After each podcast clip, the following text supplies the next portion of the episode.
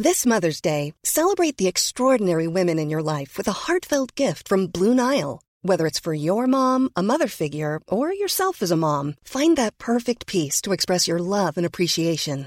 Explore Blue Nile's exquisite pearls and mesmerizing gemstones that she's sure to love. Enjoy fast shipping options like guaranteed free shipping and returns. Make this Mother's Day unforgettable with a piece from Blue Nile. Right now, get up to 50% off at BlueNile.com. That's BlueNile.com. Est-ce que ça bouge dans le monde du cloud et du DevOps en ce mois de mars 2022 ? C'est ce qu'on va voir dans cet épisode de podcast. Bienvenue sur Radio DevOps, la balado-diffusion des compagnons du DevOps. Si c'est la première fois que tu nous écoutes, abonne-toi pour ne pas rater les futurs épisodes. C'est parti ! Bienvenue à toi, cher compagnon, dans Actu DevOps, ton émission de veille Cloud DevOps mensuelle. Si tu ne connais pas l'émission, reste bien jusqu'à la fin pour découvrir les petits outils que l'on t'a trouvés. Mais avant de commencer, il est temps pour moi de te demander de t'abonner et de nous laisser un commentaire. Si tu es sur YouTube, tu peux t'abonner et laisser un commentaire YouTube. Mais si tu es sur les plateformes de podcast, tu peux aussi t'abonner au podcast et nous laisser un petit commentaire, soit sur le podcast, parfois dans les applications de podcast, ça permet de laisser un commentaire. Si le podcast te plaît, tu peux aussi nous soutenir sur Liberapay. Liberapay, c'est une plateforme de dons complètement libre et tu peux trouver la plateforme sur liberapay.com/cchaudier, mais le lien est en description. À ce propos, je vais vous lire un petit message de Nicolas. Nicolas, il nous a laissé un message et il nous avait fait un don via Acast l'an dernier et je m'en suis aperçu tout à l'heure en allant voir justement les dons de Acast, et il nous disait: pour le petit café, merci beaucoup. En tant que débutant DevOps, vos podcasts sont tout simplement des sources de savoir. Aujourd'hui, j'ai découvert le podcast et ça m'a permis d'orienter mes recherches sur le sujet DevOps et pas seulement. Et il nous dit aussi: au passage, je suis à la recherche d'un contrat d'alternance Bachelor 3 et j'aimerais bien pouvoir trouver un mentor qui pourrait me guider efficacement parce que j'ai envie d'apprendre. Alors, je suis désolé d'avoir lu ton message que maintenant. J'espère que tu as trouvé une alternance pour ton Bachelor 3. Et ce que j'ai envie de te dire, c'est de nous rejoindre sur le forum des compagnons. Si tu cherches un mentor, tu pourras peut-être en trouver un. En tout cas, il y a une section spéciale pour la recherche de mentor ou la recherche d'apprenti, on va dire, virtuelle sur le forum des compagnons. En tout cas, merci pour ton don et pour ton message. Ça fait plaisir. Et justement, j'ai avec moi, pour parler d'actu, Erwan. Bonsoir Erwan. Bonsoir. J'ai aussi Mathieu avec moi. Bonsoir Mathieu. Bonsoir à tous. Et enfin René. Bonsoir René. Bonsoir. Et si tu ne nous connais pas, tu peux aller faire un tour sur nos épisodes de podcast respectifs puisqu'on a chacun une interview qui te permet de mieux nous connaître. Et justement... Avant de commencer, j'ai fait mon annonce, donc on va commencer dans le dur du dur. Alors, je crois qu'Erwan va nous parler d'un sujet particulier. Oui, on va parler de l'avenir de Firefox. Alors, Firefox, vous connaissez tous, le browser open source backé par la fondation Mozilla. Juste pour rappeler quelques chiffres, déjà, en 2008, Firefox était à peu près 20% du marché, et puis il y avait tout un tas de pays émergents où c'était bien plus de 50%, voire 60% du marché. Mais aujourd'hui, 15 ans plus tard, c'est un tout autre délire, parce que si on recoupe l'ensemble des devices, donc PC, mobile, tablette, etc., aujourd'hui, Firefox est à moins de 4%. De part de marché, donc ça a quand même sacrément chuté. Et sur mobile, c'est en dessous de 1% d'usage, donc c'est vraiment, très très très peu. Quand Chrome, lui, représente plus des 2/3 et je parle de Chrome et pas Chromium, représente plus de 2/3 des usages du marché. Alors, si on écoute Selena Deckelman, qui est la VP de Firefox, elle ne cache pas qu'il y a une baisse importante, mais elle essaye elle se veut rassurante, et c'est normal, c'est la posture qu'elle doit avoir en tant que VP. Mais il y a plusieurs insiders qui ont parlé dans pas mal de médias différents, de façon anonyme en revanche, qui sont très inquiets et qui ne voient pas de rebond possible. Alors, juste pour rappeler pourquoi Firefox, c'est aussi important. Firefox, c'est un espèce d'étendard de l'open source. Et c'est pas juste aussi un joli logo. Firefox, donc, comme je disais, c'est backé par la fondation Mozilla, qui est une fondation à but non lucratif. Et du coup, son mode de fonctionnement, la philosophie et le fait que le projet soit entièrement open source fait que la direction que le browser avait choisie, c'était de mettre en avant la sécurité du web, respecter justement tous les standards de protection de la vie privée, etc. Et c'est ce qui fait, enfin, respecter tout un tas de choses autour de la vie privée, c'est ce qui fait que ce sont devenus des standards et qui ont élevé le niveau des autres browsers. Donc, l'apport de Firefox dans le monde des browsers est très important.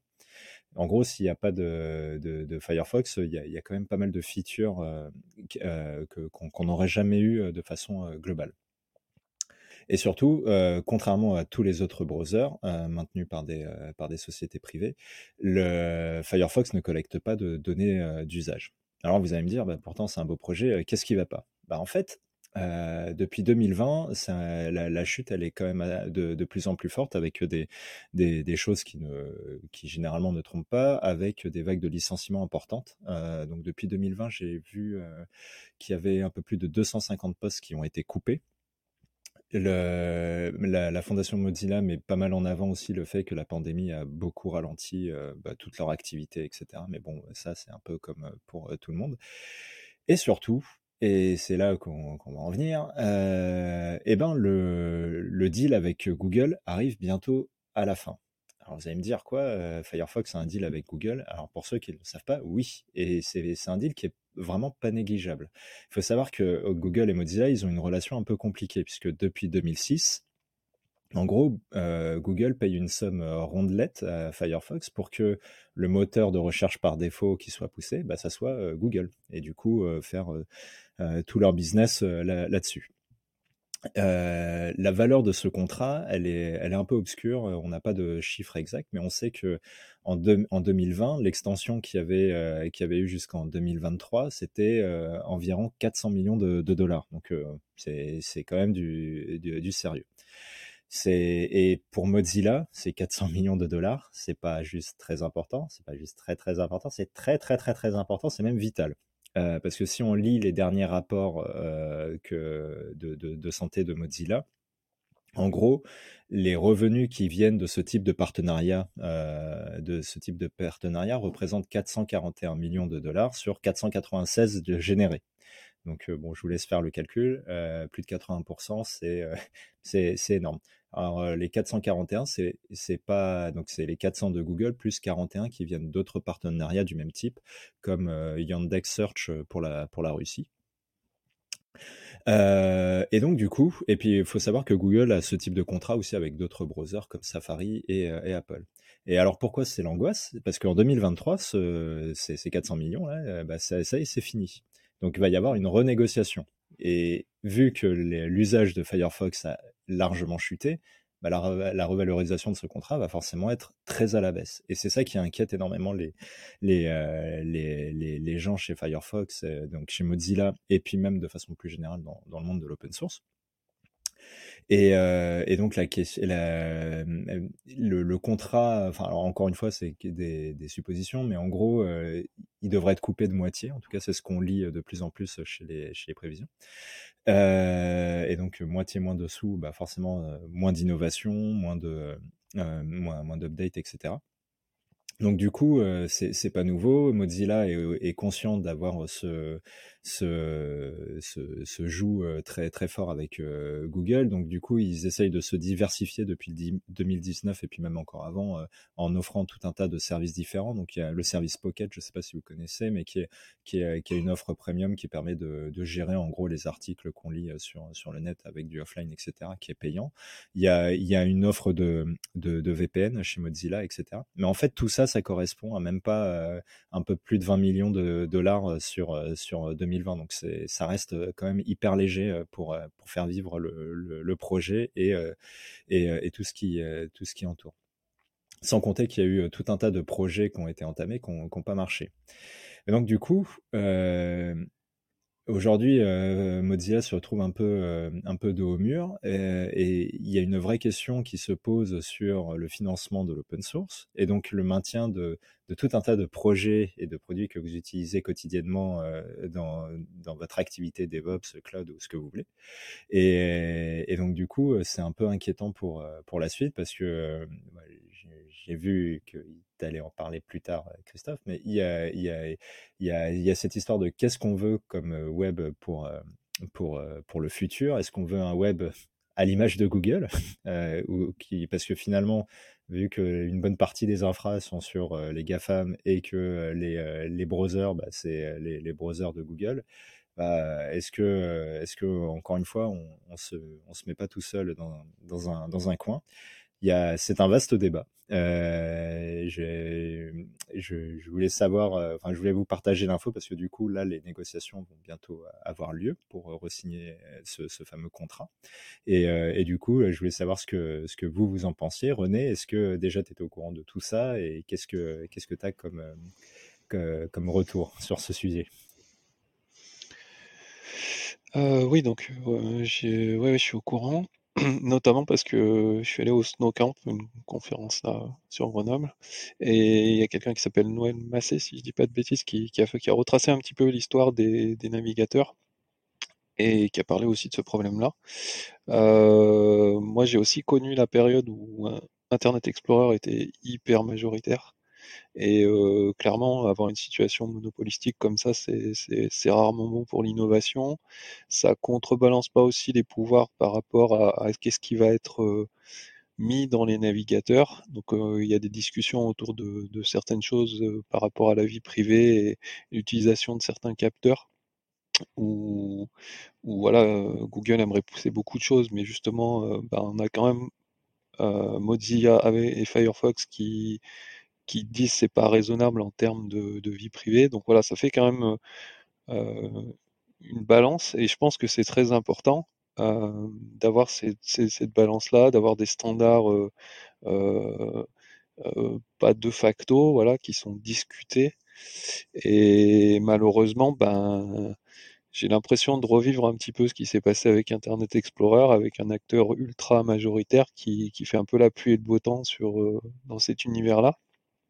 Et je pense que à moyen terme ou long terme, on va pas y gagner en fait. Et c'est assez dommage d'en arriver là, quoi. Et par contre, la subvention de Google, voilà, à première vue, ce dont parlait la personne lors de la conférence, c'est pas quelque chose qui risque d'être coupé complètement parce que il y a aussi un aspect de justement de non-monopole. Donc en gros, quelque part, Google maintient un petit peu sous perfusion Firefox pour pas être taxé d'être l'unique player sur ce marché-là, quoi. Mais voilà, c'est bien triste. En plus, Firefox, moi j'aime bien. Puis on commence à voir aussi des dérives par rapport à ça, avec certaines applications qui fonctionnent, qui sont plus complètement agnostiques par rapport au navigateur. On revoit des choses qu'on n'avait pas vues depuis très longtemps avec IE, où voilà, il y a des navigateurs préférés dans certains cas, parce qu'il y a des fonctionnalités qui ne sont pas supportées, hors de Google Chrome. Donc voilà, moi je suis vraiment très déçu de cet état de fait, mais je vais laisser les autres en parler. Bah, je peux prendre la parole. Moi je suis vraiment d'accord avec ce que tu as dit.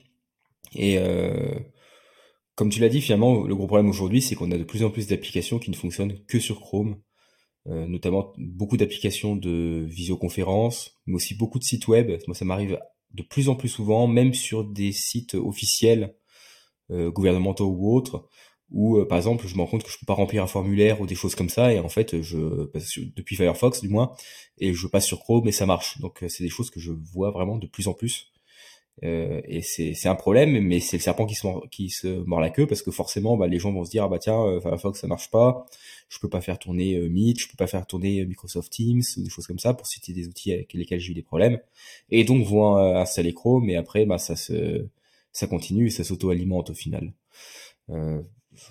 La solution, c'est difficile à dire, hein. Franchement, moi j'utilise Firefox quand je le peux, sur tous mes usages personnels, du moins même mon téléphone, j'utilise Firefox et ça marche globalement bien, même si j'ai toujours Chrome installé à côté au cas où. Mais après, voilà, j'ai pas vraiment de solution, mais en tout cas, je suis vraiment d'accord avec ce que vous avez dit. Donc, Christophe, je sais pas toi ce que t'en penses. Alors moi, je suis pas un utilisateur de Firefox, je le suis plus. En tout cas, je l'ai utilisé pendant un moment. Moi, j'utilise Chromium. Je sais que dans notre équipe, ils sont plutôt Firefox. Je dois être le dernier réfractaire à utiliser Chromium. Mais par contre, j'aimerais parler d'un autre sujet qui touche justement à Mozilla. Puisque Mozilla, on sait que Mozilla développe Sops dont j'ai déjà parlé. Et justement, on se posait la question chez l'Hydra de passer à Mozilla Sops pour chiffrer nos secrets, puisque nous on est une petite équipe, donc on chiffre nos secrets dans Git, et pour l'instant on le fait avec Ansible Vault qui nous convient très bien. Et quand on a regardé en fait Mozilla Sops, on s'est aperçu qu'il n'était pas maintenu depuis avril 2021, donc ça fait quand même plus d'un an, presque un an. Il y a même une issue qui demande si le projet est abandonné, et il y a quelqu'un de chez Mozilla qui a répondu il y a que 15 jours que le projet n'est pas abandonné, mais que pour l'instant ils ne savaient pas trop encore ce qu'ils allaient en faire.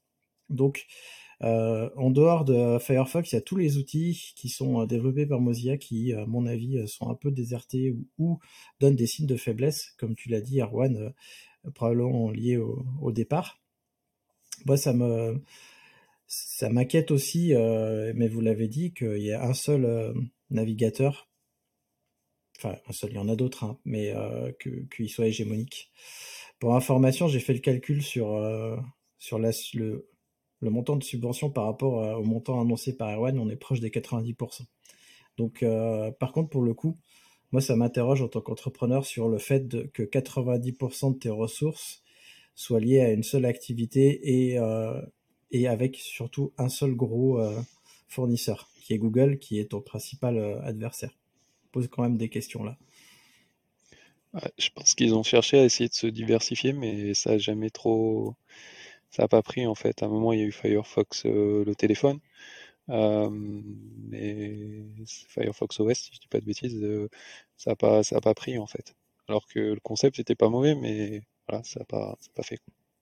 Oui, parce que c'est ça que je voulais rajouter rapidement, c'est qu'effectivement, je pense qu'ils sont conscients, en fait, à partir du moment où Chrome a commencé à arriver et puis à tout déboîter, je pense qu'ils sont pas bêtes, hein, ils ont commencé à réfléchir à comment se diversifier et être moins dépendants de Google, mais en vrai, les initiatives, elles n'ont pas très très bien marché, donc les deux fours que du coup, en recherchant, j'ai retrouvé, il y a effectivement ce que cite René, donc le Firefox OS pour fun, et il y a surtout un service de partage de fichiers qu'ils avaient mis en place, un truc cloud agnostique, etc., machin, mais en fait ils l'ont stoppé assez vite parce que il y avait une faille et ça avait été utilisé pour héberger des malwares, enfin donc on sent que c'est un peu chaud, et là moi on en est au stade où en fait Mozilla ils essayent de faire des partenariats avec Disney pour que dans ta barre de recherche de Firefox tu puisses faire un truc avec Disney ou je sais pas quoi pour gagner des abonnements à Disney+.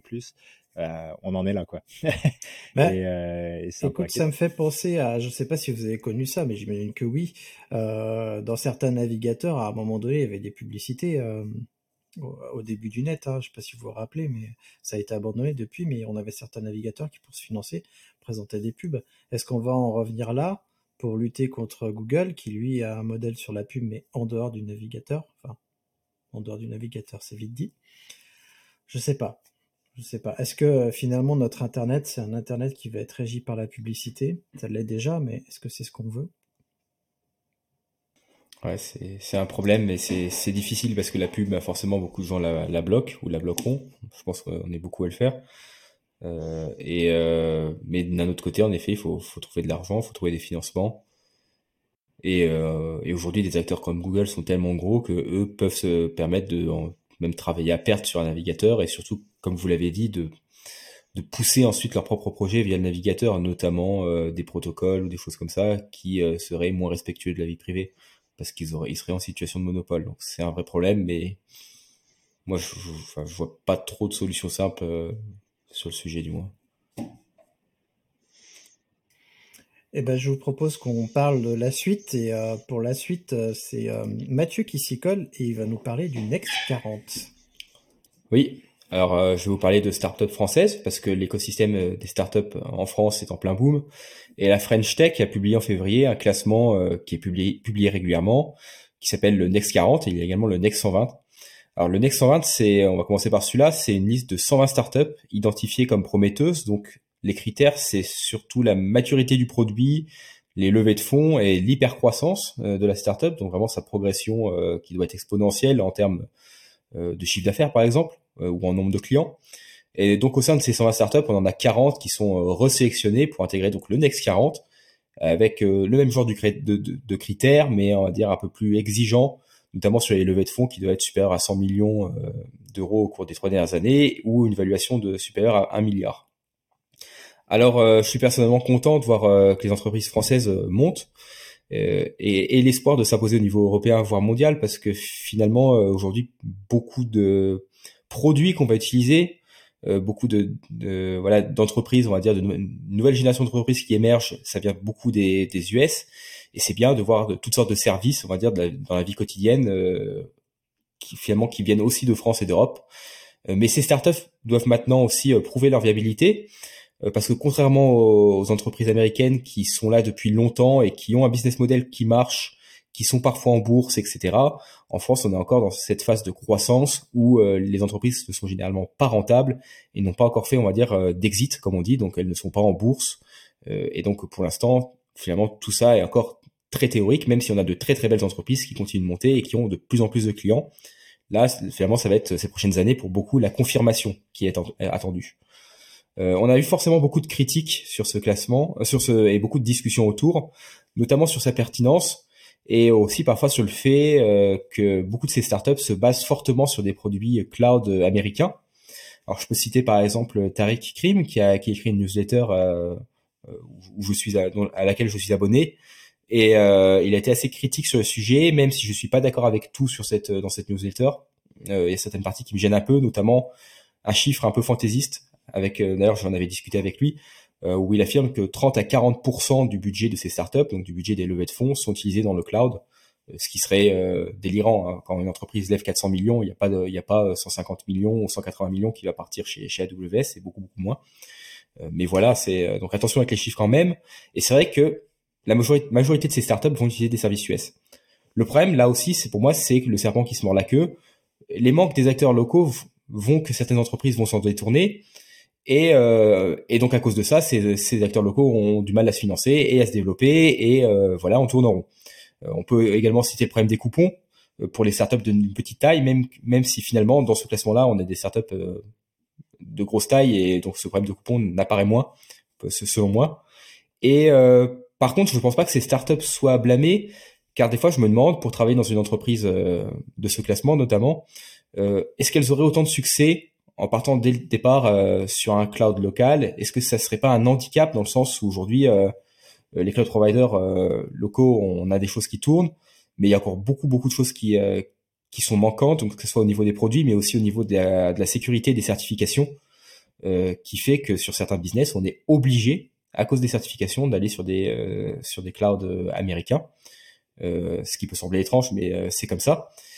Et surtout, on parle beaucoup de cloud provider, mais les entreprises aujourd'hui utilisent toute une collection de services et de produits, on va dire, qui ne sont pas forcément liés à Google ou à Amazon ou à Microsoft. On en connaît tous, et pour citer la tech, on peut parler d'Elastic, on peut parler même de PagerDuty, de GitLab, même de Confluent qui maintient Kafka, etc., etc. Toutes ces entreprises sont américaines, et tout cet écosystème est américain. Et là, sur ça, il y a vraiment un manque encore plus criant pour moi en France, au-delà du cloud, de toute cette galaxie de services. On peut aussi se demander finalement si ce classement ne met pas trop l'accent sur la partie financière, levée de fonds, valorisation, etc., par rapport vraiment aux produits et aux innovations délivrées. C'est vrai que pour moi, ce classement manque aussi, malheureusement, de startup tech. C'est un domaine qu'on voit assez peu en France aujourd'hui, comme je l'ai cité précédemment. Dans la tech, dans les produits tech qu'on utilise, c'est encore majoritairement des produits américain. Alors, je crois qu'il y a platform.sh, par contre, dans ce classement, qui est un cloud provider. Mais sinon, ça manque par rapport à l'écosystème tech américain, qui est beaucoup plus dynamique. Voilà. Donc, je vous laisse réagir sur ça. Je ne sais pas qui veut commencer. Peut-être Christophe, parce que je sais que le sujet t'intéresse beaucoup. Oui, alors je ne pourrais que trop vous conseiller de vous inscrire en effet à la newsletter de Tariq Krim, et je vais mettre le lien de son site en description parce qu'il a aussi des publications qu'il produit.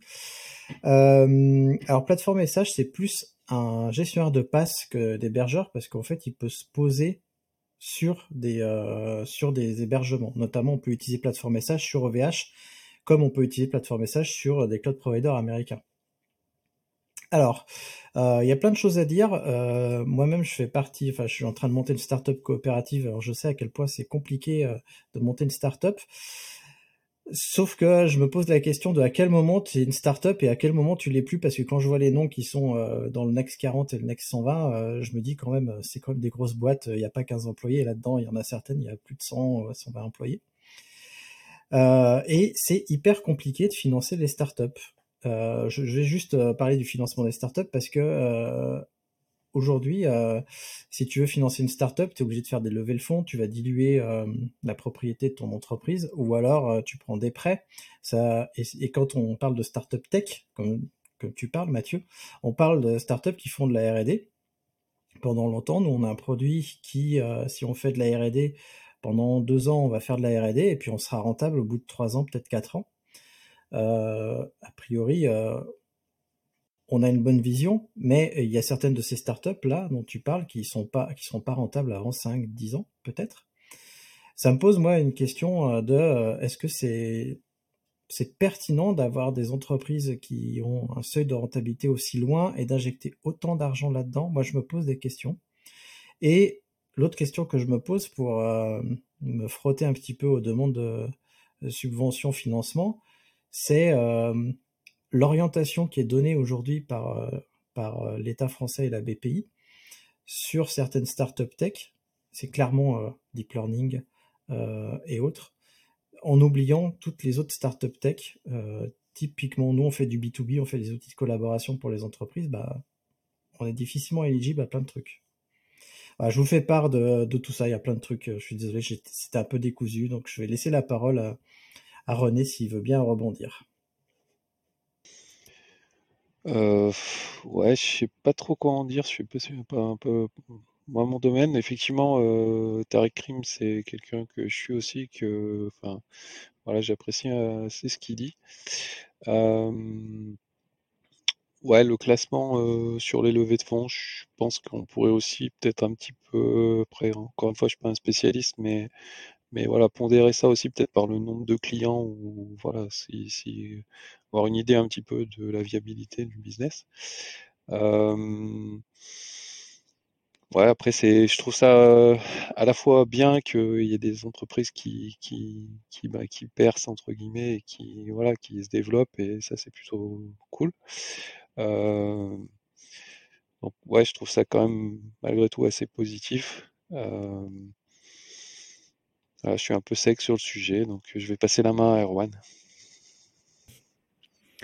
Moi, je vais rebondir sur un des points que tu as cité, Mathieu, que je trouve intéressant, c'est le côté c'est hébergé.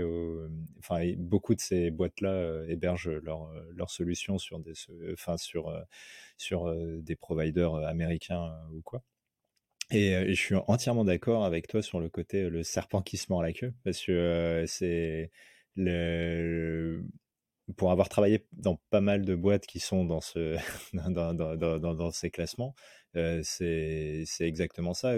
Souvent, j'ai eu la chance d'être dans des boîtes comme ça au moment où ça montait bien, donc tu vois bien comment les choses évoluent, et dès que tu commences à, par exemple, justement avoir des besoins d'infra de plus en plus forts ou quoi que ce soit, t'as AWS et Google qui tapent à ta porte et qui disent ouais, viens chez moi, pendant 2 ans tu payes rien. Fais-toi plaisir, et donc forcément tu as des services managés de bonne qualité, tu as tout un tas de choses qui te plaît, et en plus tu payes pas. Ça te permet d'aller vite. Hop, tu vas dessus, et parce que business first, et du coup c'est de l'argent que tu mets pas sur un acteur français ou européen qui parfois peut avoir la même qualité de service ou quoi. Enfin, ça, c'est des choses qui se challenge. Et donc, du coup, forcément, ça fait aussi des moins de choses qui est hébergée donc, chez nous, etc. Et du coup, ça me permet de rebondir sur un dernier truc que tu as cité aussi, c'est que sur ce classement, en fait, on se rend compte que il y a des boîtes qui sont françaises qui sont dans ce classement, qui sont au top niveau technique, mais par contre en termes justement comment dirais-je, les acteurs français qui sont purement genre des providers ou quoi que ce soit. Je crois qu'il y a OVH dans le classement et effectivement il y avait platform.sh, mais je crois pas que Scaleway soit par exemple. Donc ça, enfin je sais pas, on sent que la priorité elle est pas trop sur le sujet et donc du coup ça c'est un peu triste et donc voilà. Tu voulais dire un truc, Christophe ? Ouais, je vais rebondir en fait, parce que là, je pense qu'on parle de start-up de la French Tech, et je suis pas sûr que Scaleway fasse partie de la French Tech en fait. C'est aussi ça le truc, c'est que tout l'écosystème qui fait pas partie de la French Tech, j'ai un regard assez critique sur la French Tech, donc je vais le garder pour moi, mais en l'occurrence, je pense que l'explication est là. Je vais rebondir un petit peu sur les cloud providers américains. En effet, même si le chiffre est pas aussi énorme que celui que dit Tariq Krim, moi, il y a un truc qui me perturbe, c'est est-ce que vraiment, on le sait aujourd'hui, l'utilisation du cloud, c'est grosso modo de la VM et puis une faible majorité de services managés. Est-ce que vraiment toutes ces entreprises qui sont là, qui utilisent les cloud providers américains, est-ce qu'elles utilisent toutes à fond les services managés, ou est-ce que elles sont chez eux par convenance parce que c'est les plus grands cloud providers? Est-ce qu'elles ne pourraient pas faire un move et déplacer certaines de leur infrastructure ou une partie de leur infrastructure pour faire du multi-cloud, parce que je pense que on va aller de plus en plus vers le multi-cloud dans les années à venir. Est-ce qu'elles pourraient faire ça pour justement réinjecter du financement en France, parce que le fait est que quand on est chez ces cloud providers américains, en plus il y a une partie de notre économie monétaire qui s'évade de chez nous et qui va aux États-Unis, et du coup ça finance plus tout ce qu'on veut financer en France, à part la TVA, mais pour le reste ça part. Alors je peux répondre. Laisse la parole à Mathieu, vas-y. Ouais, alors je pense que c'est difficile déjà parce que, comme je l'ai dit, il y a l'histoire des certifications qui sont souvent manquantes sur des acteurs locaux. Les aspects sécurité également, par exemple, je parle IAM par exemple, c'est un truc, mon entreprise actuelle ne pourrait pas travailler sans l'IAM, qui n'est pas présente chez les acteurs locaux. Également, tu disais finalement les services qui sont utilisés, c'est beaucoup de VM et en général, moi au final aujourd'hui, SSH sur une VM en fait c'est assez rare, parce que moi je travaille beaucoup avec Kubernetes en off managé, que des services base de données managés, etc. Plus derrière avec de l'intégration, avec comme je l'ai dit, de l'IAM ou des choses comme ça. Et pour moi il y a aussi ça, il faut aussi prendre l'aspect technique. Et moi je suis tout à fait d'accord pour dire que j'adorerais travailler avec des acteurs locaux pour tous les problèmes qu'on a énoncés, coupons, évasion fiscale, entreprises un peu prédatrices, même les entreprises US dans d'autres domaines. Je parle pas que du cloud, je parle certaines comme Amazon par exemple sur sa marketplace. Donc c'est une entreprise, ou Google avec la vie privée. Mais en effet, malheureusement, aujourd'hui d'un point de vue technologique, beaucoup de choses sont manquantes. Et moi personnellement, j'ai été assez déçu par certaines sorties récemment sur des acteurs locaux, ou même sur des choses comme Kubernetes. Avoir du service Kubernetes prod ready en France, par exemple, c'est as a service, je veux dire, sur un acteur français. Aujourd'hui, c'est pas possible. On a des choses, mais qui pour moi sont pas prod ready, et sur lequel on peut pas mettre une startup qui a une évaluation de 2 milliards avec des données sensibles ou des choses comme ça. Donc c'est vraiment cet aspect-là aussi, c'est l'aspect sécu et exécution du produit. Ouais, alors je vais préciser quand même parce que tous les quatre là, on sait qu'on est en avance sur plein de trucs, mais le marché aujourd'hui de la tech en France, déjà, pour une grande partie, n'est pas encore passé au cloud, et ceux qui sont passés au cloud utilisent en grande majorité de la VM. C'est ça que je veux dire. En effet, ton cas et le mien font qu'on n'utilise pas que de la VM. Moi, j'utilise des services managés, mais moins que d'autres. Juste, faut pas oublier que la grande majorité, l'utilisation, c'est de la VM. Et en effet, on est en retard sur plein de sujets. Mais tout le monde ne fait pas du Kubernetes, tu vois. C'est ce que je veux dire, en fait. C'est que les personnes qui font de la VM, et il y en a beaucoup, probablement là-dedans, il y en a beaucoup en France, eh ben, pourquoi est-ce qu'elles n'iraient pas sur des acteurs locaux? Dernière chose, les startups valorisées à 2 milliards, il n'y en a pas beaucoup non plus, hein. Faut quand même, c'est vrai. Voilà. Très rapidement, je laisserai la parole aux autres, mais juste une chose, c'est que là, on parle d'une Next 120, donc généralement, c'est des entreprises tech assez avancées en France.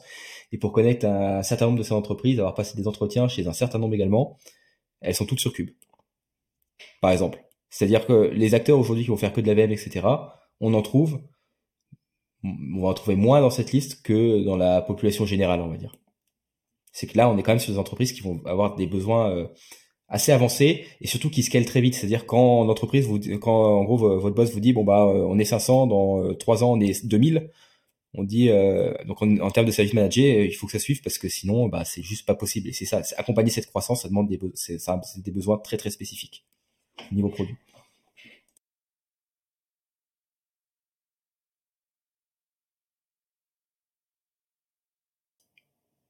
Ben, apparemment, on va passer à la suite. Ouais, plus de réactions. Plus de réactions. J'espère qu'on n'a pas trop monopolisé la parole. Non, mais je vais en profiter parce que tu parles d'emploi et tout. Je vois que dans cette liste, il y a YouSign et j'ai interviewé quelqu'un de chez YouSign dont le podcast devrait sortir dans les mois à venir. Donc, ça me permet de vous rappeler qu'il faut vous abonner pour avoir tout ça. Et surtout, je vous rappelle aussi que le podcast, il est en licence libre. Il est en CC by SA. Si vous voulez, vous pouvez l'utiliser, le partager, découper des bouts et le mettre dans vos propres podcasts si vous voulez. Il suffit juste de nous citer et de nous créditer. Flexibility is great. That's why there's yoga. Flexibility for your insurance coverage is great too. That's why there's United Healthcare Insurance Plans. Underwritten by Golden Rule Insurance Company, United Healthcare Insurance Plans offer flexible, budget-friendly coverage for medical, vision, dental, and more. One of these plans may be right for you if you're, say, between jobs, coming off your parents' plan, turning a side hustle into a full hustle, or even missed open enrollment. Want more flexibility? Find out more about United Healthcare Insurance Plans at uh1.com. Hi, I'm Daniel, founder of Pretty Litter. Cats and cat owners deserve better than any old-fashioned litter. That's why I teamed up with scientists and veterinarians to create Pretty Litter. Its innovative crystal formula has superior odor control and weighs up to 80% less than clay litter. Pretty Litter even monitors health by changing colors to help detect early signs of potential illness. It's the world's smartest kitty litter. Go to prettylitter.com and use code ACAST for 20% off your first order and a free cat toy. Terms and conditions apply. See site for details. Pour ça. Et ben la news suivante, René va nous parler de quelque chose à la demande, mais pas de cloud à la demande. Ouais, c'est une info que j'ai captée chez... Je lui fais un petit clin d'œil chez Olivier Poncet au passage, qui nous fait un petit live les lundis, et je vous encourage à regarder parce qu'il est sympa. Et ouais, c'est Intel en fait qui va faire du pay as you go entre guillemets avec un mécanisme qui s'appelle Software Defined Silicon (SDSI). Et l'idée en fait c'est d'activer via logiciel des capacités des différents processeurs qu'ils vont produire dans le futur. Donc pour faire ça, ils ont commencé à introduire un certain nombre de mécanismes dans le noyau Linux. Ça devrait arriver dans les versions 5.18. Voilà, et donc on va pouvoir acheter ces processeurs entre guillemets bridés logiciellement et ensuite les clients devront passer entre guillemets à la caisse pour débloquer certaines capacités souvent un petit peu avancé ou pour l'industrie.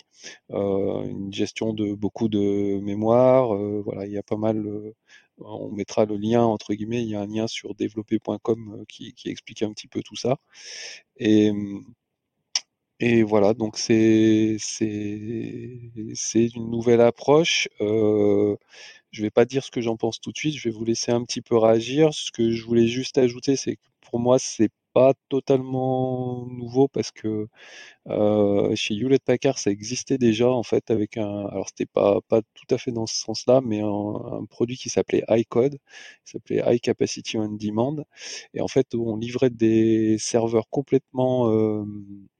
voilà, rempli de CPU, et en fait il y avait des clés logicielles pour ensuite faire du on-demand aussi et utiliser plus ou moins de ces CPU en fonction de ce à quoi le client avait souscrit. Donc l'idée n'est pas complètement nouvelle.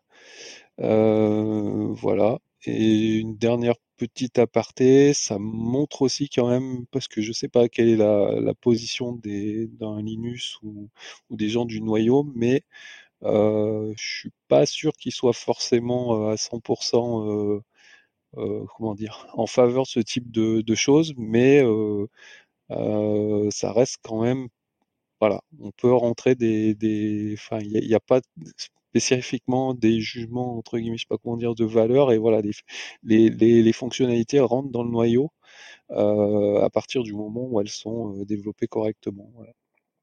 Donc ça, je trouve que c'est aussi une force, même si on n'est pas forcément d'accord avec ce avec quoi ça va amener.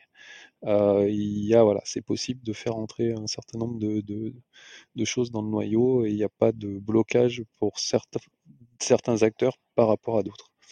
Et voilà, je voulais un petit peu, voilà, je vous laisse un petit peu la main pour voilà, qu'est-ce que vous en pensez, est-ce que c'est plutôt une bonne chose pour vous ou pas, voilà.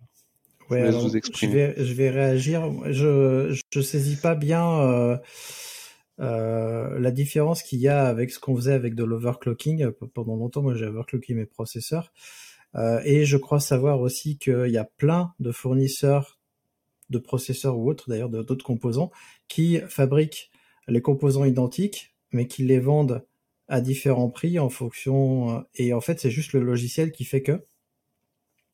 t'achètes un processeur à telle fréquence et à telle fréquence ou à une barrette de RAM, je sais pas. Enfin, je me pose des questions sur ça et je me pose des questions sur est-ce que ça vise plutôt le marché domestique ou le marché du cloud. Ça, c'est des questions que j'ai pas bien saisies. Alors, je pense que ça vise plutôt le marché entreprise.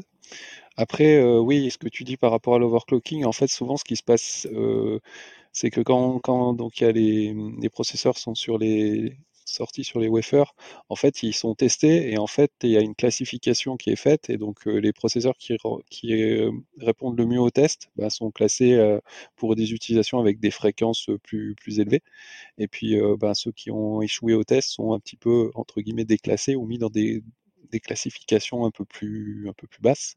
Et donc l'overclocking, c'est un moyen de essayer de forcer un... On va dire que les tests, voilà, c'est la différence entre parfois certains modèles qui ont été un peu déclassés peuvent quand même fonctionner avec des fréquences plus élevées. Donc ça fonctionne. Là, c'est plutôt par exemple si mon processeur il a un jeu d'instructions un peu spécifique, là on va m'interdire de l'utiliser. Il est câblé dans le processeur, mais je ne vais pas pouvoir l'activer tant que je n'aurai pas payé pour l'activer. Donc c'est un petit peu différent quand même.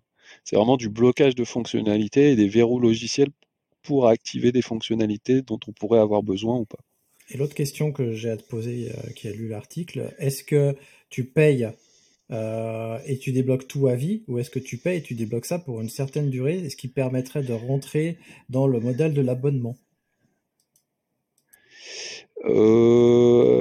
Alors, je vais pas répondre parce que je suis pas sûr. Donc, je vais essayer de pas dire de bêtises. Voilà. C'est pas grave parce que je me dis qu'avec ce genre de choses, le modèle de l'abonnement risque de faire de émerger. On sait que le modèle de l'abonnement c'est bien pour une entreprise. Je vais laisser la parole. Alors, c'est clairement un risque, hein, je pense, d'arriver dans ces modèles-là où tu devras payer des souscriptions annuelles, etc., ou pour garder ta fonctionnalité. Enfin, tout va dépendre un petit peu de comment ça va être vendu et marketé, je pense.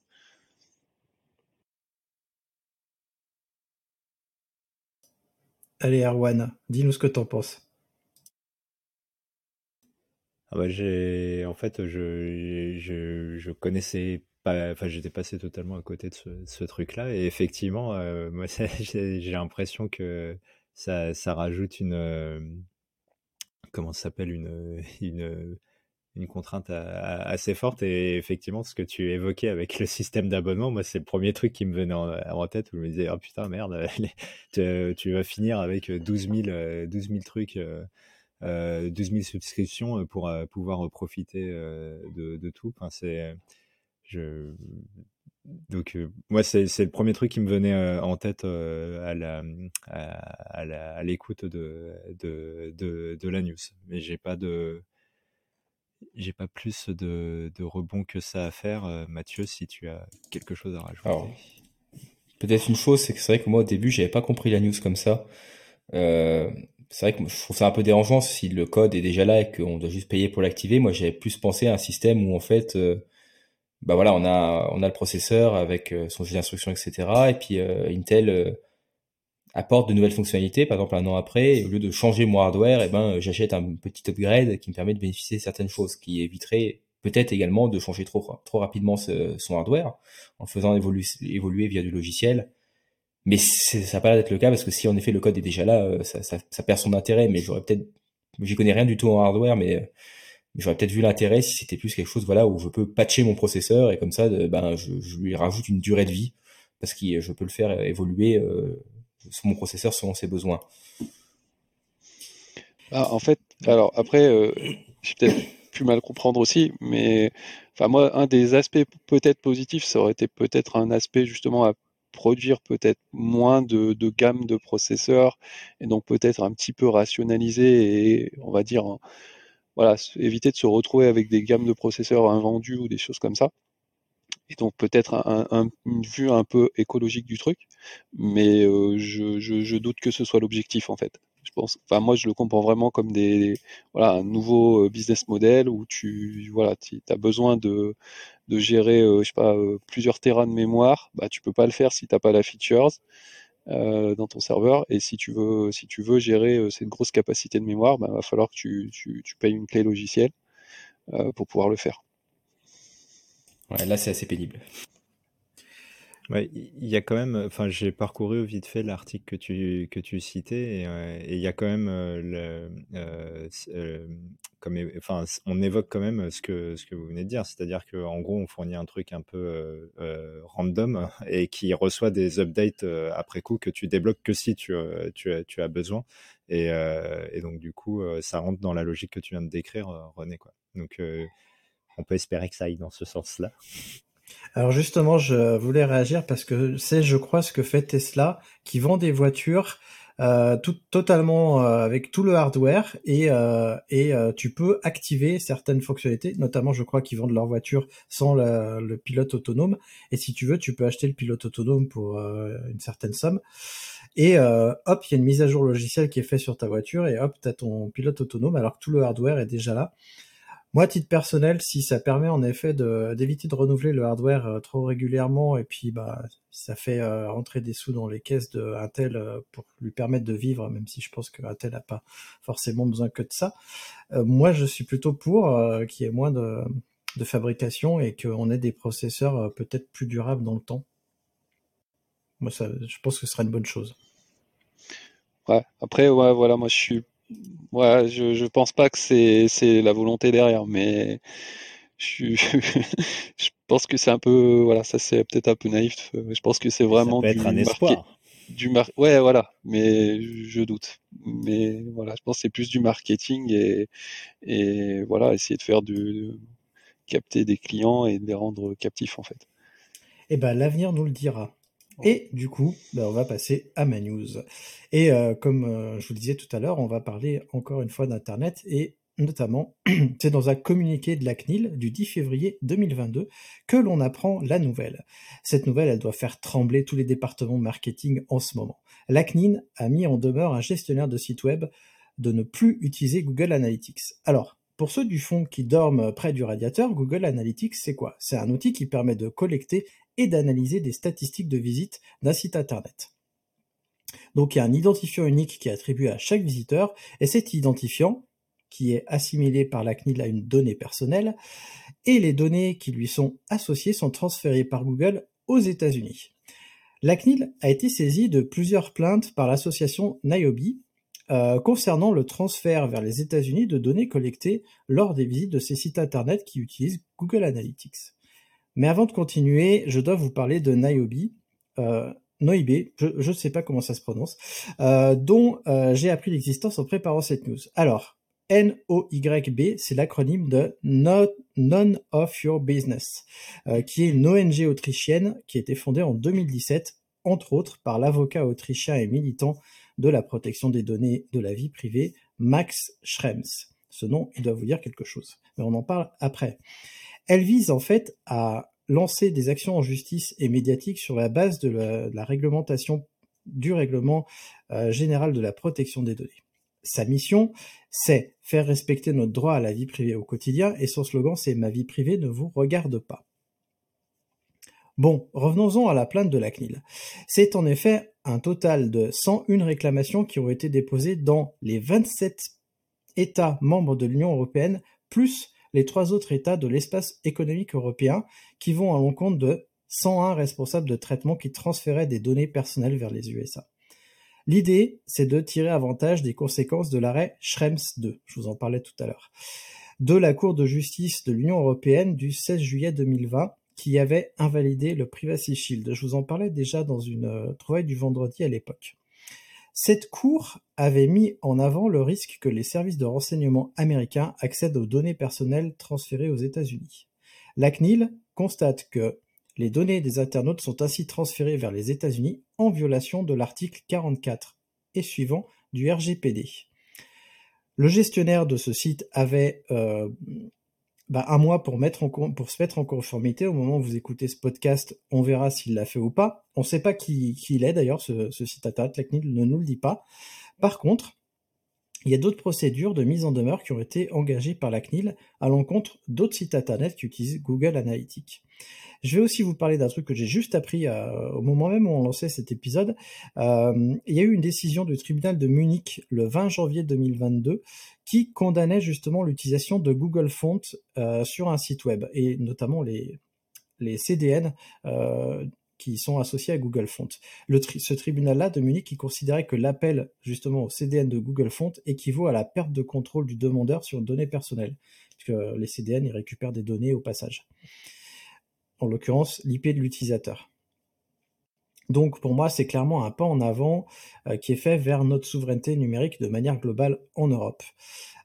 Alors, outre l'utilisation de Google Analytics, moi j'aimerais qu'on ouvre un peu le débat et qu'on fasse un peu de prospective vis-à-vis de l'utilisation des fournisseurs cloud américains, parce que si on part de ce principe-là, si on met justement en doute l'utilisation de Google Analytics et des CDN de Google Fonts, il n'y a qu'un pas pour parler des fournisseurs cloud américains dont on parlait juste avant. Alors, je vais commencer. Alors, moi, pareil, cette décision, je la trouve très intéressante. Et parce que Google Analytics, comme beaucoup finalement d'outils venant des réseaux sociaux américains ou de choses comme ça, ça peut être les intégrations Twitter ou Facebook, etc., qui sont sur les sites web, font du tracking. Et c'est un vrai problème pour la vie privée parce que finalement, plus le nombre de sites utilisant Google Analytics augmente, plus Google est capable de vous tracer finalement sur l'ensemble du web. En fait, parce que c'est ça le but avec finalement avec votre IP et etc. Vous pouvez même en navigation privée, etc. Google sait entre guillemets qui vous êtes. Donc cet arrêté, il est bien. Après, faut à voir si ça va se traduire par des faits, on va dire de manière plus globale. C'est pas juste un cas unique et puis après la CNIL va abandonner les choses et tout le monde va continuer d'utiliser Google Analytics. Je sais pas. Et sur la partie cloud, on en avait parlé un peu plus tôt.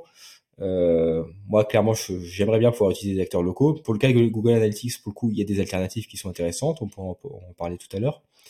Mais si on élargit, moi, je pense toujours une chose, c'est que, bien sûr, c'est bien de faire ce genre de démarche, de réglementer. Moi, je suis totalement pour au niveau de l'Europe, pas qu'au niveau de la France, bien sûr, mais au niveau de l'Europe, et, pour avoir une plus grosse force de frappe. Par contre, je pense que les entreprises commenceront. Il n'y a qu'une seule chose, on va dire, qui sauvera les acteurs locaux, c'est l'excellence technique. Sans excellence technique au niveau des produits, on continuera d'utiliser des services US, et ça, c'est quelque chose qu'on oublie aussi. Et moi, c'est ça que j'attends aujourd'hui, c'est de l'excellence technique sur les produits.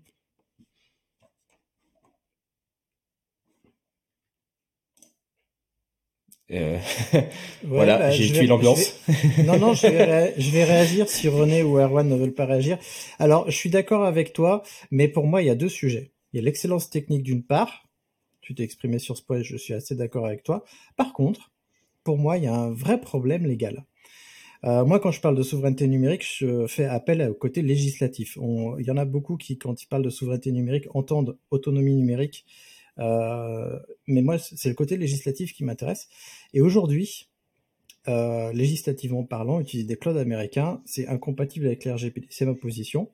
C'est la position qui tend à se dessiner vis-à-vis de NACLIL et des acteurs européens. Ma question, moi, c'est... Alors, il y a deux pouvoirs qu'on peut activer. Le premier, c'est le pouvoir législatif au niveau européen ou français. Dire maintenant Google, ça suffit. Maintenant Amazon, ça suffit. Chez nous, nos lois. C'est à Rome. Enfin, tu fais à Rome. Enfin, tu fais comme chez les Romains à Rome. Je ne sais plus quel est exactement le. Bref, l'idée c'est ça. La deuxième idée c'est et les clients de ces fournisseurs-là, est-ce qu'ils peuvent pas taper du poing sur la table et dire oh les cocos, nous on est des clients français, on est des clients italiens, on est des clients espagnols. On veut que ce soit nos lois qui soient appliquées avec vos services. Donc vous faites comme vous voulez. Mais pour qu'on continue à utiliser vos services, vous allez voir l'État américain, vous leur dites que chez nous, c'est les lois de vos clients qui s'appliquent. C'est aussi quelque chose qui peut être utilisé. Parce qu'en effet, comme tu le dis, l'excellence technique, elle est là. Et il y en a certains qui veulent continuer à utiliser les services américains. Et par contre, pourquoi est-ce qu'on n'applique pas nos lois sur notre cyberespace ? Ça, c'est mon point de vue. Hein. René, tu voulais réagir justement. Effectivement un peu la même problématique que sur le cloud. C'est vrai que ces solutions-là, telles que Google Analytics, elles sont hyper faciles à mettre en œuvre. Ça marche très bien. Je suis loin d'être un spécialiste du domaine, mais j'imagine que ce qui est remonté permet de faire des analyses fines de ce qui se passe, etc. Donc c'est un très bon outil. Là, comme l'a dit Mathieu, il y a effectivement une alternative et en plus libre qui existe, qui est peut-être pas au même niveau, mais suffisamment crédible, je pense. Donc c'est plutôt bien et ça permet une voie un peu alternative. Donc voilà. Après, dans le cadre effectivement des fournisseurs de cloud, c'est plus compliqué. Après, quand on dit excellence technique, je pense, c'est vrai, mais il y a aussi quand même, comme tu le rappelais tout à l'heure, il y a quand même une majorité d'acteurs qui, ce qui se vend le plus chez Amazon, c'est l'AVM et S3. Donc voilà, peut-être pas tout le monde a les besoins de hyper pointus et voilà, je pense qu'il y a une alternative. Voilà, je pense qu'il y a une alternative possible pour certains acteurs, effectivement pas pour tous. Après, c'est vrai que c'est difficile des fois de se dire, je choisis cet acteur-là qui a peut-être une solution moins bonne techniquement, mais pour privilégier d'autres aspects. Voilà, pour moi c'est un ensemble de choses. Et c'est vrai que c'est une question très très difficile et complexe. Moi, j'ai pas grand chose à rajouter, mais effectivement, on a cité les solutions pour pallier donc à Google Analytics avec du self-hosted ou même avec des alternatives. Il y a des services français qui marchent bien, qui fournissent la même chose. Après, moi, je suis pas un expert non plus, mais j'imagine que les gens sont habitués à Google Analytics ou des trucs comme ça, et c'est plus ça qui est dur à combattre finalement que plus la qualité du service, j'imagine. Mais moi, j'imagine un peu le truc aussi. Alors, je suis peut-être optimiste, mais comme le décrivait Christophe, c'est-à-dire qu'avec ce genre d'actes forts, enfin en tout cas de volonté forte, que ça peut aider à ce que les éditeurs se plient en fait aux contraintes de là où ils diffusent leurs services, donc comme en Europe par exemple. Mais par contre, le truc que j'ai pas bien suivi, c'est à quel point cette histoire de Google Analytics devient entre guillemets interdit. Il y a des contraintes de temps qui ont déjà été annoncées ou pas du tout? Parce que moi, je sais que dans ma boîte, ils parlent de ça, par exemple. Donc, est-ce que il y a, enfin, on a plus d'infos là-dessus? J'avoue que j'ai suivi ça de loin. Bah, a priori, là, la personne qui a reçu la mise en demeure avait 1 mois pour se mettre en conformité. La CNIL va étudier d'autres sites, mais si tu n'as pas encore reçu une mise en demeure, pour l'instant, tu es tranquille, mais il y a de fortes chances pour que ça devienne plus tard une décision de justice qui fasse après jurisprudence. Donc nous, typiquement, je sais qu'on utilisait Google Analytics, on utilise encore Google Analytics sur notre site internet, on utilise avec une autre solution dont je vais parler juste après, et dans le trimestre ou dans le semestre, on va changer, on va enlever Google Analytics, on est déjà en train d'enlever tous les fonts Google Cloud de partout. Et c'est pas mal parce que finalement c'est pas forcément nécessaire, et puis je m'aperçois que j'y vais pas tant que ça voir les stats de Google Analytics, mais ça c'est un autre sujet. Oui, et très rapidement sur l'aspect légal, c'est vrai que c'est bien de voir, comme je le sais, je suis d'accord avec vous hein, sur le genre d'initiative, mais après les acteurs locaux, bah, il y en a certains qui demandent faut dire des entreprises françaises par exemple ou européennes qui demandent à ce que les cloud providers américains respectent plus la vie privée. Ça donne quoi aujourd'hui? Ça donne plus des offres comme Bleu ou des choses comme ça. Donc le cloud souverain hébergé, enfin du cloud hébergé sur de l'infrastructure OVH ou Orange ou Thales qui est en train de se mettre en place. C'est pas, pour moi, c'est pas une solution, mais ça c'est un autre débat. Mais pour moi, c'est pas une très très bonne idée. Et pour moi, c'est vraiment aussi le fait que si du jour au lendemain on dit ok, ou même dans 6 mois on peut plus utiliser les clouds américains, le problème c'est que, comme j'ai dit, il y a des entreprises qui en ont besoin, et derrière, on va vraiment perdre en compétitivité aussi. C'est-à-dire que une entreprise qui travaille très rapidement grâce à un cloud américain va travailler moins vite et va se faire en fait manger par les entreprises américaines. C'est-à-dire qu'on va tuer nous-mêmes notre écosystème tech parce que on va décélérer là où de l'autre côté de l'Atlantique, on est plus dans l'accélération, notamment grâce au cloud. Et c'est ça aussi, le cloud, c'est vraiment un porteur de... on va dire un accélérateur de start-up pour moi, c'est vraiment, même pas que de start-up, hein, d'entreprise en général.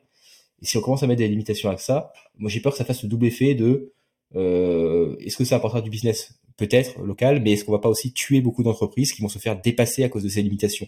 C'est exactement le débat qu'on avait eu il y a quelques podcasts avec les certifications et les normes HDS, Second Cloud, etc., où elles sont tellement contraignantes que nos acteurs locaux peuvent pas les implémenter. Enfin, voilà, c'est un peu ça, c'est rajouter des lois qui nous pénaliseraient au final.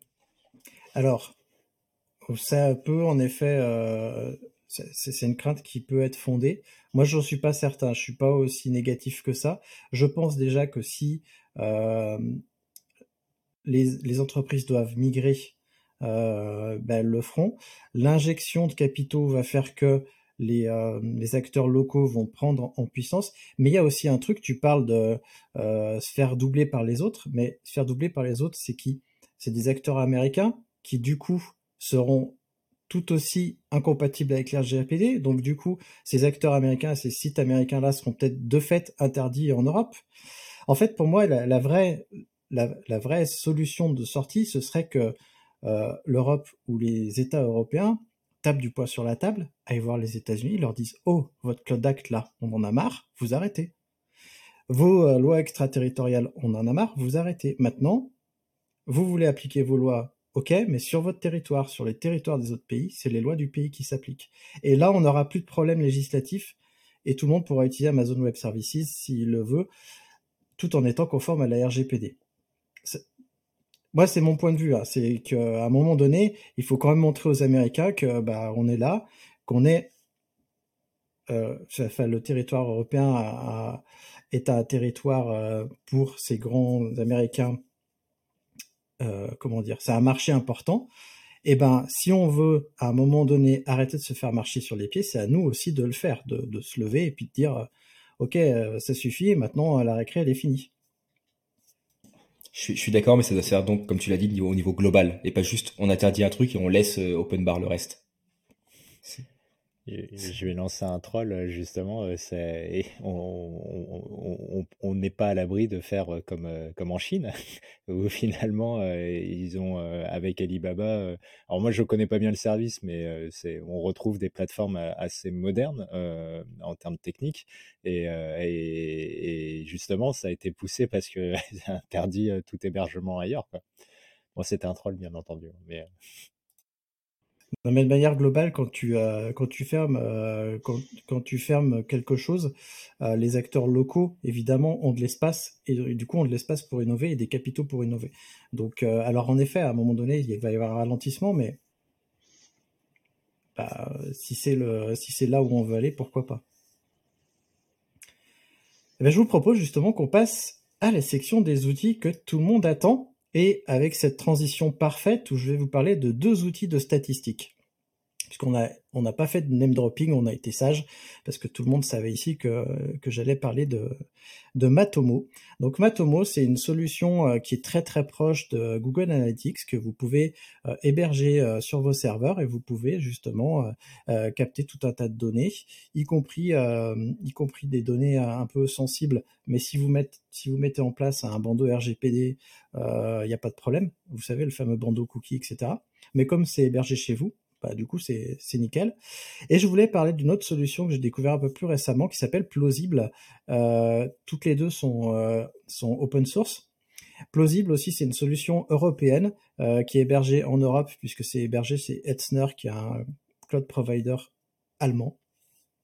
Et Plausible, c'est pareil, vous pouvez l'installer sur vos serveurs et vous pouvez capter des visites comme ça. Et par contre, Plausible, l'intérêt, c'est que c'est orienté privé, c'est-à-dire que vraiment il n'y a pas de données privées qui sont captées, et l'idée c'est aussi d'avoir des statistiques plus simples, et moi ça me plaît beaucoup parce que c'est vrai que j'ai pas besoin d'énormément de statistiques, et du coup Plausible me paraît intéressant, et vous pouvez, si vous n'avez pas envie de monter votre propre serveur, bah, utiliser l'agent Plausible et héberger vos données chez plausible.io sans aucun problème, puisque c'est hébergé en Europe.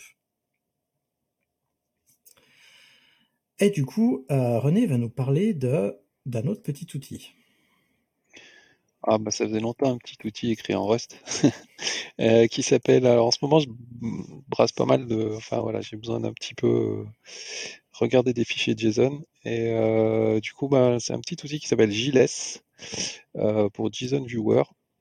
Enfin, c'est un JSON Viewer, ça permet de avec un petit peu la même interface que Less, donc c'est assez sympa, ça permet de replier en fait des nœuds ou de les déplier, de faire des recherches dedans, tout ça en ligne de commande. Du coup, c'est un outil que j'ai trouvé assez sympa et qui m'est assez utile en ce moment et que je voulais partager. Je ne sais pas si vous connaissez.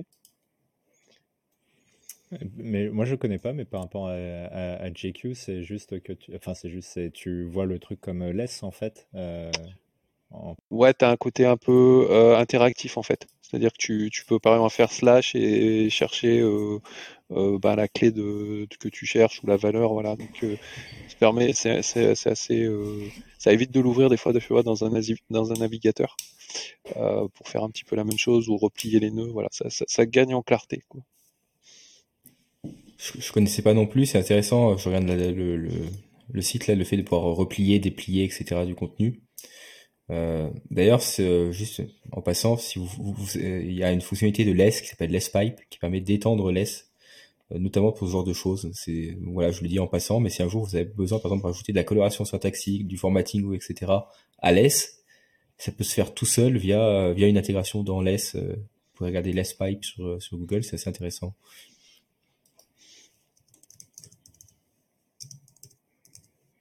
Alors je le note, je mettrai le lien en description. Moi je vais vous parler d'un autre petit outil pour ceux qui connaissent ZSH.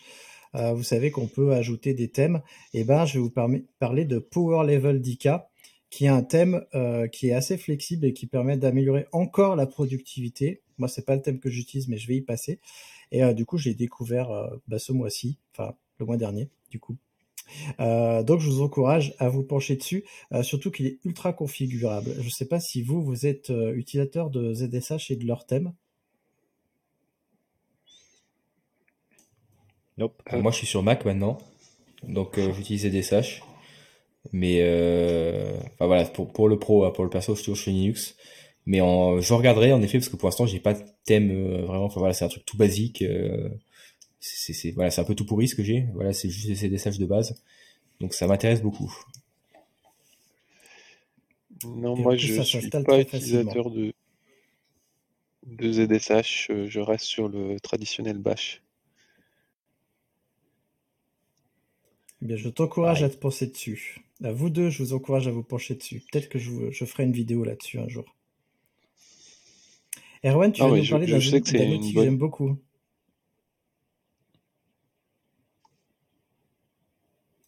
Ouais, René, tu voulais rajouter un truc ? Non, je voulais dire que ZSH c'était un excellent shell. Il n'y a pas photo là-dessus, hein, mais voilà. Après, il diffère un petit peu de Bash et parfois c'est. Enfin, voilà. Dans mon cas, je préfère rester sur le truc un peu plus standard, si on peut dire. Moi, je voulais vous parler d'un truc. Alors, je triche un peu parce que je sais que c'est l'un de vous, au sens large, un des podcasteurs qui a tweeté ça il n'y a pas très longtemps. Et je suis tombé dessus et j'ai trouvé ça hyper intéressant. Mais je n'ai pas retrouvé qui avait tweeté ça. L'outil Uptime, alors je ne sais pas si on dit Kuma ou Kuma, qui est en fait une sorte de pingdom statue cake self-hosté. Et donc du coup, avec tous les sujets qu'on a abordés sur héberger soi-même certains trucs, etc. Voilà, ça a du sens. Et alors je suis tombé dessus donc la semaine dernière via le tweet de l'un de vous. Et franchement, c'est hyper propre, c'est bien fait, ça marche bien.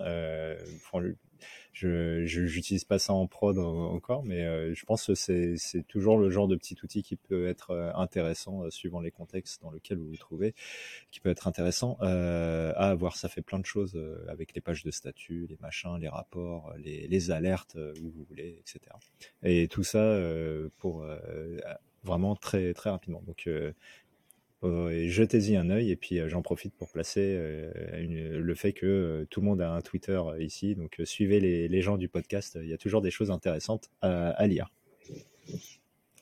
Ouais, Time Kuma, c'est très très bien, et en plus ça a démarré l'an dernier, je crois en 2021, le développement.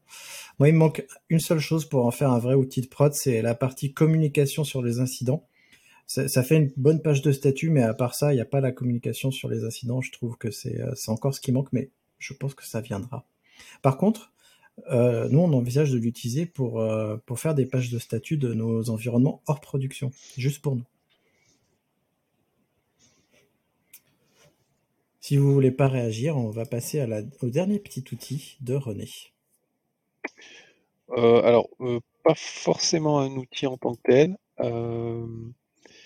Donc en fait c'est juste j'avais parlé il y a pas longtemps de Kroki, qui est un outil qui permettait de faire une API un peu vers des outils pour faire des schémas, on les décrit à partir de formats texte, et apparemment c'est arrivé dans GitHub, donc il y a depuis peu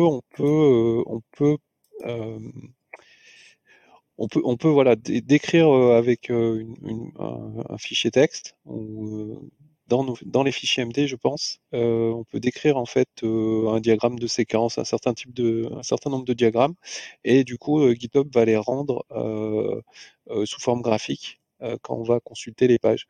Et du coup ça c'est je trouvais que c'était une bonne évolution pour la documentation. Dans GitHub, et puis je sais pas si on va avoir l'équivalent chez GitLab ou si ça existe peut-être déjà, mais voilà, je trouvais ça plutôt sympa.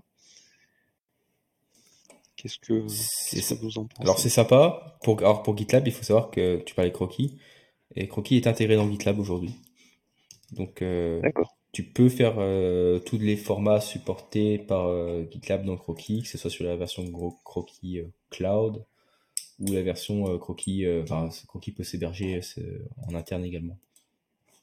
Mais oui, c'est sympa en tout cas d'avoir ça dans GitHub, même si c'est limité pour l'instant à Mermaid, si j'ai bien compris. Ouais, c'est ça. Ça s'appuie sur l'outil Mermaid qui permet de qui est écrit en JS, si je ne dis pas de bêtises, voilà, qui permet de faire le rendu d'un certain nombre de types de schémas, diagrammes de séquences, graphes, etc. Ah, moi, je trouve ça vraiment trop cool que ça soit intégré. J'avais pas vu l'info, donc merci. Ouais, du coup, pour GitLab, je précise aussi qu'en plus de Kroki, tu as Plant UML qui est intégré aussi, qui permet de faire des schémas UML et ce genre de choses. D'accord. Donc ça existait, ouais, déjà. Tu vois, j'étais pas sûr. Eh bien, merci à vous trois. On arrive vers la fin de cette émission. Du coup, si l'émission t'a plu, cher compagnon, tu peux venir en discuter avec nous sur la communauté des compagnons du DevOps. C'est un forum où on discute. On est tous les quatre sur le forum et tous les autres podcasteurs et plein d'autres parce qu'on est déjà plus de 1000 maintenant. Et bien justement, le lien pour t'inscrire est en description. Et très récemment, on m'a demandé si je faisais des partenariats. Alors là, pour le coup, c'est vraiment pour les personnes qui sont restées jusqu'à la fin, on est ouvert au partenariat. Du coup, il faut par contre que la thématique, elle colle avec la chaîne, que ce soit la chaîne YouTube ou le podcast. Si donc vous êtes une société et que ça vous intéresse, contactez-moi sur Twitter, sur le forum, sur LinkedIn. Enfin, vous trouverez forcément un moyen de me contacter et c'est ouvert et on en discutera. Et je vous remercie encore une fois tous les trois, c'était super intéressant. On a encore dépassé l'heure, je crois que nos podcasts ils deviennent de plus en plus longs. On va bientôt faire concurrence à Messages à caractère informatique qui dure très très longtemps aussi, je crois. Je vais vous laisser à tous les trois le mot de la fin. Et pour ne pas surprendre Mathieu, on va commencer par René. Du coup, c'est moi que tu surprends, bravo. Habitude, je suis toujours le dernier à cause de l'âge. Je vais faire du coup dans le classique. Hein, inviter les auditeurs à nous rejoindre aussi sur le forum pour des fois nous faire des retours sur notre podcast. Et si on a pu dire des bêtises aussi, c'est intéressant de le savoir. Et espérer que cet épisode vous aura intéressé. Et à bientôt. Et du coup, Erwan, quel est ton mot de la fin ? Ce sera trombone. Enfin, je ne sais pas si on le voit bien. Et non, toujours cool. J'ai appris plein de choses. Donc, c'est vraiment cool d'échanger avec vous. Continuons ainsi. Je pense qu'on va continuer longtemps encore. Et Mathieu, du coup, tu n'es pas surpris. Tu as préparé ton mot de la fin, n'est-ce pas ? Ouais. Je suis content qu'on ait pu parler aujourd'hui vraiment du cloud, qui est un domaine que j'adore. Et qui est très complexe parce que ça mêle en effet légal et technique. Et il n'y a pas de solution simple, mais c'est vraiment cool de pouvoir discuter de ça. Et comme l'a dit René, si vous voulez discuter de tous ces sujets, n'hésitez pas à venir sur le forum, ou même sur Twitter ou autre, sur d'autres plateformes pour parler avec nous. Merci d'avoir écouté Radio DevOps. N'oublie pas de noter l'épisode. Plus la note sera élevée et plus il sera mis en avant dans les applications. Tu peux aussi le partager, ça nous aidera à le diffuser et à rendre le mouvement plus visible. Si tu as envie de discuter du mouvement, alors rejoins-nous dans la communauté des compagnons du DevOps. À bientôt. La balado-diffusion des compagnons du DevOps est produite par l'Hydra.